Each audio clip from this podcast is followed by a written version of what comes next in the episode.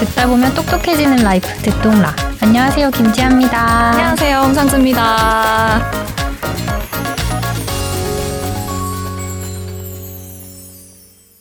여러분 오늘 하루 시작 잘 하셨나요? 으, 저는 벌써부터 주말이 기다려져요. 저도요 빨리 쉬고 싶네요. 그러니까요. 저는 진짜 이럴 때마다 우리나라는 주사일제가 언제쯤 도입이 될까 이 생각을 맨날 맨날 하고 있어요. 그렇죠. 저도 맨날 맨날 그 생각을 하는데 안 그래도 올해 우리나라에서도 주사일제 하는 기업들이 점점 늘어나고 있다고 하더라고요. 음. 그래서 알아보니까 CJ E&M이 4.5일제를 하고요. 오. 배달의 민족은 주 5일 나가기는 하는데 주 30시간만 일을 해도 된다고 아. 하더라고요. 그리고 또 에듀윌 같은 경우는 2019년부터 주 4주를 했다고 해요. 음, 그럼 주 4.5일째는 이를테면은 뭐 월요일엔 좀 늦게 오후 출근을 한다거나 뭐 이런 식으로 4.5일째를 한다는 뭐 그런 이야기겠죠. 네네 아니면 뭐 금요일 날 좀 빨리 퇴근을 한다거나 그런 식으로 하더라고요. 진짜 부럽네요.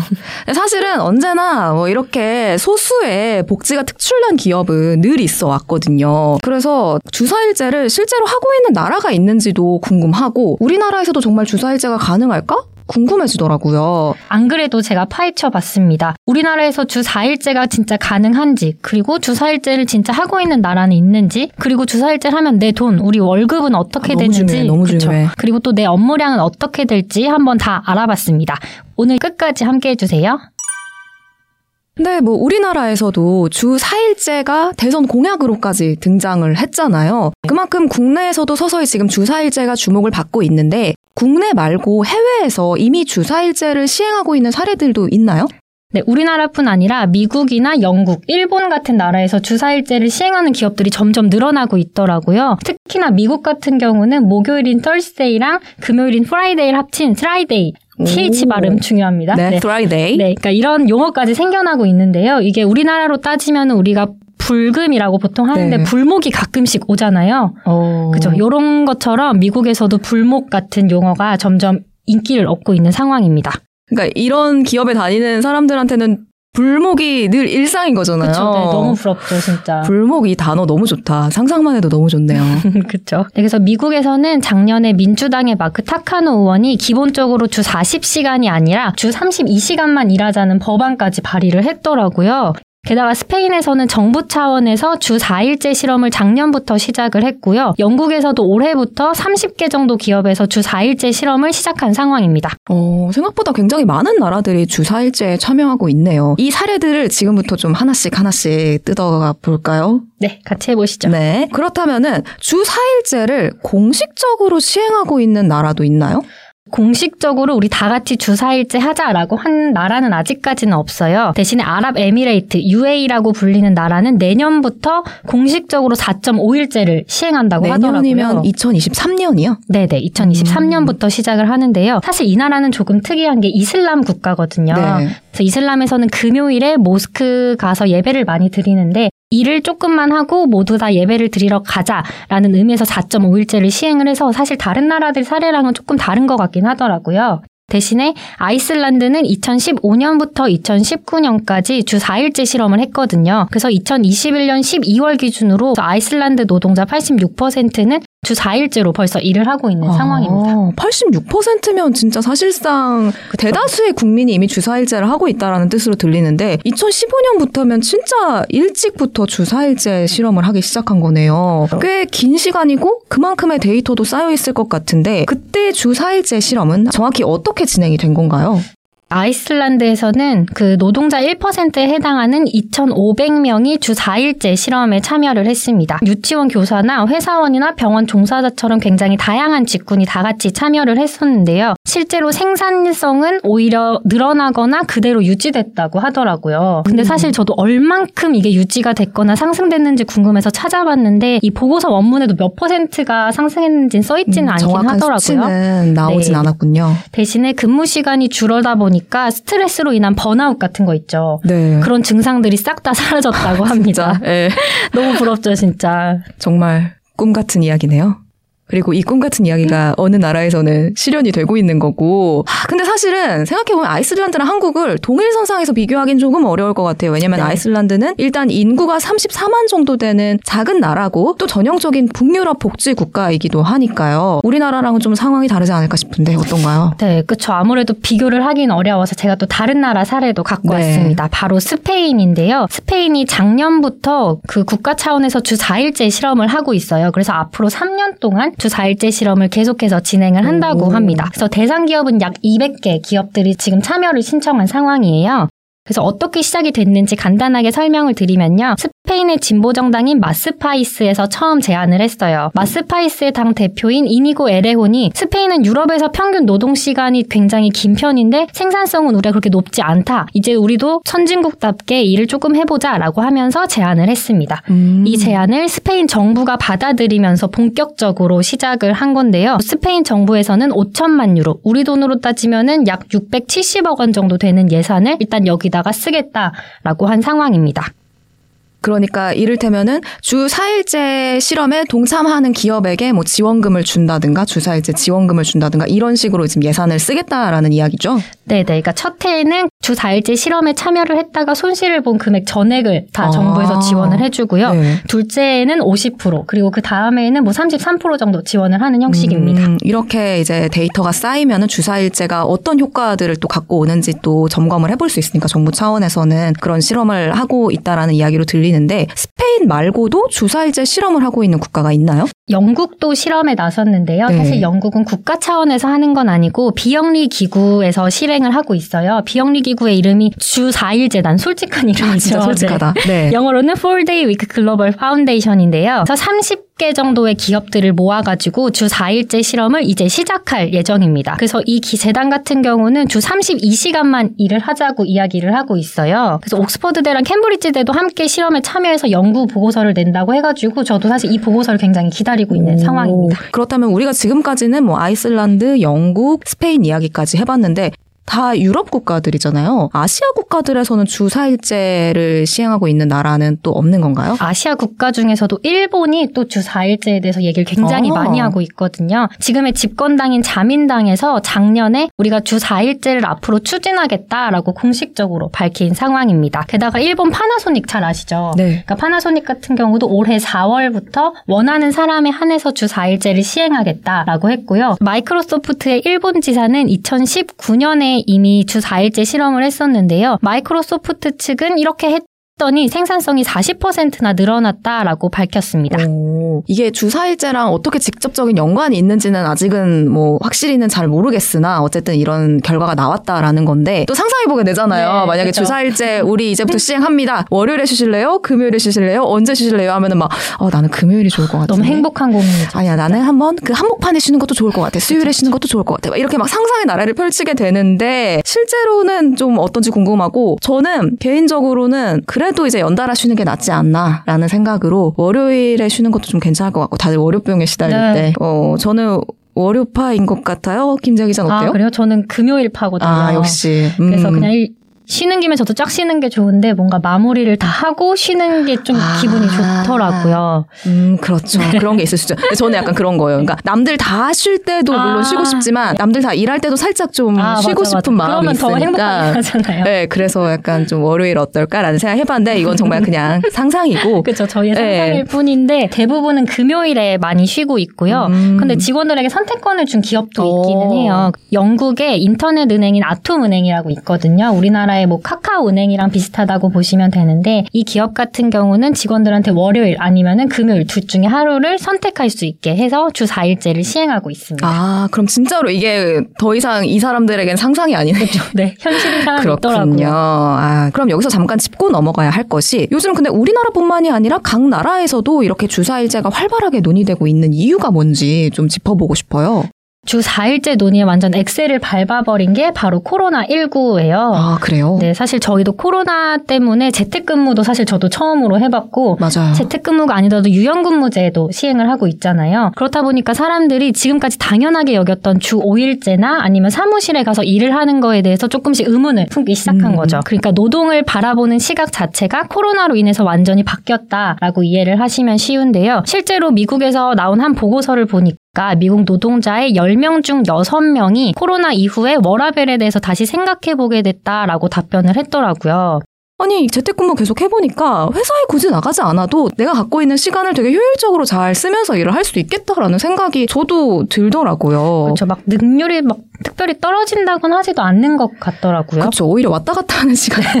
약간 재택근무 예찬론자가 됐는데 어쨌든 이렇게 좀 워크앤밸런스에 대해서 좀 많이들 생각하게 된 것 같아요. 여기에 대해서 지금 미국 시장에서는 실제로 노동 시장에서 퇴사하는 사람이 엄청 많다고 하더라고요. 네, 미국에서는 정말 너무 많은 사람들이 퇴사를 하고 있어서 the great resignation이라고 불리는 현상까지 일어나고 있어요. 음. 그러니까 이거를 그대로 번역하면은 대퇴사라는 아. 거예요. 그러니까 마- 정말 많은 사람들이 퇴사를 하고 있다라는 건데요. 작년 11월 한 달에만 자발적으로 퇴사를 한 사람이 450만 명이 넘었어요. 오. 그러니까 이 수치가 얼만큼 많은 거냐면 미국 노동부에서 자발적 퇴사자 수를 집계한 이후에 가장 높은 수치입니다. 이 정도면 한 달에만 서울 인구 절반 정도 되는 사람들이 사표를 내고 있는 네. 거네요. 이 사람들이 지금 그렇다면 무작정 아 나 이제 일하기 싫어. 나 이제부터 놀 거야. 나 이제부터 좀 쉴 거야. 라면서 일을 그만두는 건 아닌 거죠. 네, 그러니까 무작정 놀겠다 하고 사표를 쓰는 건 아니고요. 더 좋은 일자리를 찾아서 떠나고 음. 있는 거예요. 포브스지에서 이 현상을 분석한 기사를 보니까요. 지금 이 현상은 대퇴사가 아니라 대업그레이드다라는 표현까지 쓰더라고요. 그러니까 사람들이 복지가 더 좋은 회사로 이직을 하기 위해서 이렇게 사표를 내고 있다는 말입니다. 음, 아, 또 그런 배경이 있었던 거군요. 근데 사실은 저는 주사일제 이야기하면서 제일 좀 이야기해보고 싶었던 게 바로 임금 아, 문제예요. 네, 너무 월급 중요하죠. 네. 너무 소중하잖아요. 사실은 주사일 일하면은 어쨌든 주 5일에서 하루 덜 일하는 거니까 네. 내 월급이 줄어드는 거 아니야? 뭐 이런 생각이 좀 들기도 하거든요. 그래서 앞에서 이야기한 나라들은 이 임금을 원래 받던 대로 그대로 받으면서 주사일제를 하고 있는 건가요? 그러니까 지금까지 말했던 해외 사례들에서도 각 기업 마다 사례가 굉장히 많이 달라요. 그래서 어떤 회사는 기업에서 보존을 해주기 때문에 그대로 월급을 유지하는 곳이 있고 아닌 곳들은 15에서 20% 정도 월급을 삭감하는 기업도 실제로 많이 있더라고요. 네. 그래서 농담으로 저희가 막 적게 일하고 많이 벌어라 이런 말 친구들이랑 저는 되게 많이 주고받거든요. 그렇죠. 근데 실제로 저희가 적게 일하고 적게 버는 상황까지도 있을 수가 있다는 말인 거죠. 음. 그래서 사실 최저시급으로만 계산을 해봐도 아르바이트 풀타임으로 했을 때 받게 되는 돈까지 줄어들게 되는 거잖아요. 그래서 아까 일본 자민당에서도 주 4일제를 추진하고 있다라고 말씀을 드렸는데 일본 주 4일제는 사실 이렇게 좀 일자리 쪼개기, 그러니까 고령층을 위한 정책의 성격이 조금 강하거든요. 그렇다 보니까 일본에서는 실제로 임금을 10에서 20% 정도 깎는 방안으로 추진을 하고 있는 상황입니다. 아, 근데 당장 저만 해도 주사일제 할 테니까 네 월급을 좀 깎겠다, 네 연봉을 삭감하겠다라고 하면은 아, 좀 심각하게 망설여지긴 할 것 같거든요. 실제로 스페인에서 가장 큰 통신사인 텔레포니카라는 회사가 있는데요. 여기도 주 4일제를 시행을 했어요. 근데 직원들에게 월급을 우리가 15% 정도 삭감할 테니까 주 4일제를 할래? 라고 물었거든요. 음. 그랬더니 전체 직원 2만 명 중에서 실제로 임금을 삭감하고 주 4일제를 하겠다고 한 거는 153명밖에 안 됐어요. 아, 임금이 깎일 바에는 그냥 나 주 5일 일하겠다라고 생각하는 사람들이 굉장히 더 많이 있는 거죠. 그렇죠. 사실은 또 이 임금은 또 생계의 문제이기도 하니까 네. 단순하게만 생각할 수는 없을 것 같은데 덜 일할 것인지 아니면 그만큼 돈을 덜 벌 것인지의 문제가 진짜 어려운 문제기는 해요. 우리 막 장난삼아 하는 밸런스 게임에도 네. 뭐 그런 거 있잖아요. 뭐 백수로 뭐 살면서 뭐 200만 원 벌기 아, 뭐 네네. 완전 빡세게 일하면서 뭐 연봉 뭐 1억 뭐 이런 식으로 네. 막 고민하면서 막 이런 거 막 농담하기도 하고 이랬는데 진짜 이런 선택을 해야 하는 순간이 올 수도 있는 거네요. 그래서 또 영국에서도 조사한 결과도 사실 비슷한 결과가 나왔어요. 대부분이 돈이 깎일 바에는 일을 그냥 주 5일 하겠다라고 했는데요. 여기서 재밌었던 거는 고소득 사무직의 경우에는 대부분이 그러니까 임금이 깎이더라도 내가 주 4일 일하겠다라고 답을 했더라고요. 기본적인 임금이 낮은 직군들에서는 임금이 깎일 바에는 그냥 주 5일 일하겠다라고 이야기를 많이 했어요. 그러니까 각 직군이나 각 자신이 처한 상황별로 이거 선택이 굉장히 달라진다는 말입니다. 그럼 절대적인 월급의 액수가 중요한 사람들이 있고 이미 소득이 일정 수준 이상 도달했기 때문에 워라벨이 더 중요한 네. 사람도 있는 거겠네요. 각자의 사정 그리고 아까 말씀하셨던 직군마다 그 상황이 다르기 때문에 이런 현상이 나타나는 거고 그게 저는 되게 자연스러운 현상 같다고 느껴지기도 해요. 그렇죠. 그리고 이건 또 생산성과도 연결이 되는데요. 한 명이 벌어오는 돈이 얼만큼 되느냐 이게 바로 생산성 지표거든요. 그래서 저희가 주 4일을 일해도 똑같은 돈을 벌 수 있으면은 사실 임금을 깎을 이유가 없는 없죠. 거죠. 네, 그래서 아까 말했던 것처럼 일본의 마이크로소프트는 2019년에 주사일제를 시행했을 때 생산성이 40% 정도 늘어났다고 했잖아요. 이렇게 되면 사실 임금을 깎을 이유가 없는 거죠. 반면에 그러니까 절대적인 노동 투입량이 생산성과 직결되는 직군들도 사실 굉장히 많이 있거든요. 대표적으로 저희가 식당 같은 데를 생각해 보면 실제 예로 미국의 쉑쉑버거 잘 아시죠? 알죠. 그러니까 미국의 쉑쉑버거도 2019년에 매니저들을 대상으로 사실 주 4일제를 시행을 했었거든요. 어. 그런데 코로나19가 되면 서 사람들을 구하기가 어려워지고 사람들이 많이 퇴사를 하면서 주 4일제를 지금 잠시 중단하고 주 5일제로 돌린 상황입니다. 음. 아직까지는 절대적인 인력 투입, 노동력 투입이 생산성과 직결되는 직군들이 굉장히 많이 있다는 뜻입니다. 그러면은 제가 결국에는 주 5일째 일했을 때 양과 주 4일째 일했을 때 양이 크게 달라지는 게 없을 것 같은데 뭐 아무리 더 집중해서 만든다고 해도 훨씬 더 시간에 더 쫓겨서 막 만들게 될 것 같은데 그렇게 일하는데 주 4일째 했으니 월급 깎겠다 라고 한다면은 어, 좀 받아들이기 어려울 것 같기는 합니다. 그래서 사실 스페인과 영국에서 지금 시행하고 있는 주 4일제 실험이 더더욱 중요한 것 같아요. 음. 저희가 데이터가 너무 아직까진 부족하기 때문에 이 국가들에서 어떤 결과가 나오는지를 잘 지켜봐야 될 것 같아요. 그리고 특히 우리나라와 비슷한 환경을 가진 나라의 실험 결과가 더더욱 필요할 네. 것 같아요. 왜냐하면 지금 주 4일제를 시행하는 아이슬란드나 다른 북유럽 국가들은 예전부터 노동시간 자체가 우리나라보다 훨씬 네. 적었잖아요. 다큐멘터리만 봐도 오후 4시나 5시면은 퇴근하는 사례도 이미 그런 나라들에서는 많이 나오고요. 반면에 우리나라는 막 야근이 상당히 잦고 항상 일 많이 하는 네, 나라, 일 그쵸. 빨리빨리 막 많이 네. 하는 나라로 손꼽히곤 하잖아요. 2020년 기준으로 우리나라랑 북유럽가들의 노동 시간을 비교해 봤을 때 우리나라가 1년에 500시간 정도를 더 일한다고 하더라고요. 아. 그래서 바꿔 생각하면은 이 나라들은 주 4일제를 시행했기 때문에 노동 시간이 적은 게 아니라 원래부터 노동 시간이 적었기 때문에 주 4일제를 별 무리 없이 도입할 수 있었다라는 생각도 들더라고요. 음, 그렇네요, 진짜로. 사실 우리나라는 늘 뭔가 OECD 국가들 중에 노동시간이 그쵸. 높은 나라로도 또 유명하고, 유명하다? 아무튼, 그런 나라다 보니까 노동시간과 또 주 4일제 이런 여러 논의들이 되게 복합적으로 엮여 있는 것 같아가지고 더 많은 이야기와 또 많은 사례들이 좀 쌓여야 될 것 같다라는 생각도 드네요. 네, 지금까지 그 주 4일제를 시행하고 있는 여러 해외 사례들과 우리가 생각해 볼 만한 뭐 논의해 볼 만한 지점들에 대한 이야기 나눠봤는데 그럼 여기서 잠깐 공지사항 우리 듣고서 좀 더 이야기 나눠보죠.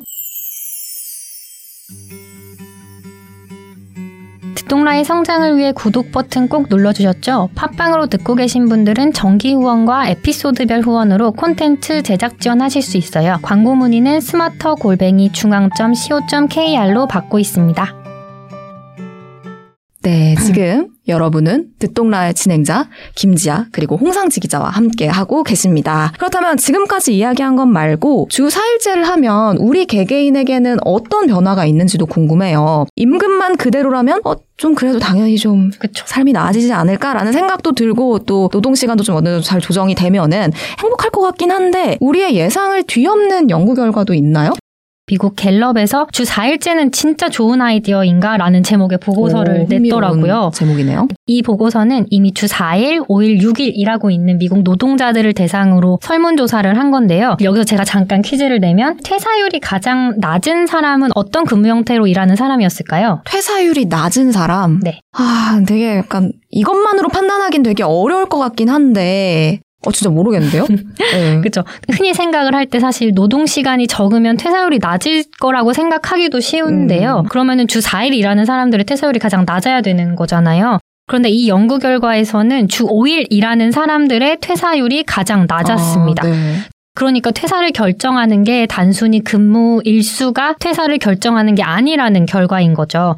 그러니까 이 보고서는 업무 만족도가 우리가 일을 하는데 가장 중요한 거라고 했어요. 직업 자체에 대해서 만족도가 낮은 사람들은 사실 근로 시간이 늘어나면 삶의 질이 나빠진다라고 생각을 했거든요. 그런데 원래 일을 내가 좋아하고 근로에 대해서 만족도가 높은 사람들은 실제로 일주일에 한 5시간에서 10시간 정도 근무 시간을 늘려도 삶의 질에는 큰 변화가 없다고 음. 답변을 했더라고요. 우리의 만족도를 결정하는 거는 단순한 근무 일수가 아니다. 그러니까 주 4일제가 모든 거를 해결해 줄 수 없다라는 결론이 담겨 있습니다.